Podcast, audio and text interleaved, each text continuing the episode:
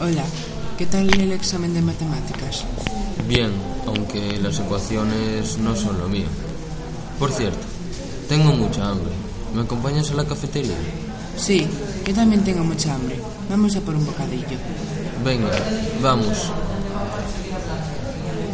Hola, ¿qué vais a comprar? Yo quiero un bocadillo vegetal. De acuerdo, ¿Cuánto es? son 80 céntimos.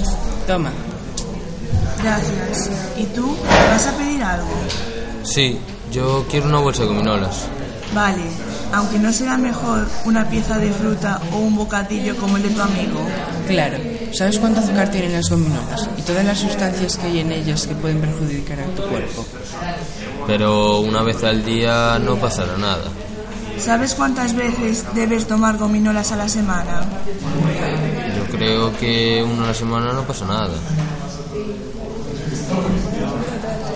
Deberías tomarlas una vez al mes, debido a la gran cantidad de grasas que tienen. Además, las chuches llevan adictivos y no alimentan. Son calorías vacías que aumentan la propensión de los pequeños a la obesidad y al colesterol. Sí, al colesterol, porque además de azúcar también llevan grasas en su composición. Además de consumir poca cantidad de golosinas, es muy importante lavarse luego los dientes para prevenir las caries en la dentadura. Pensándolo mejor, dame lo mismo que mi amigo.